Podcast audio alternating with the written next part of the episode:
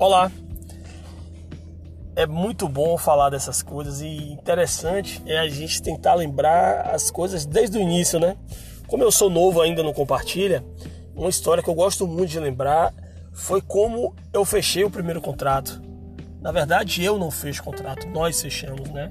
Tem um, tem um relógio aí muito bem engrenado, umas ferramentas muito bem engrenadas para que chegue a esse final, ao grande finale, que é a assinatura do contrato, desde o processo de trabalho de, de supervisor, a parceria com os consultores também, gerência, gerência nacional.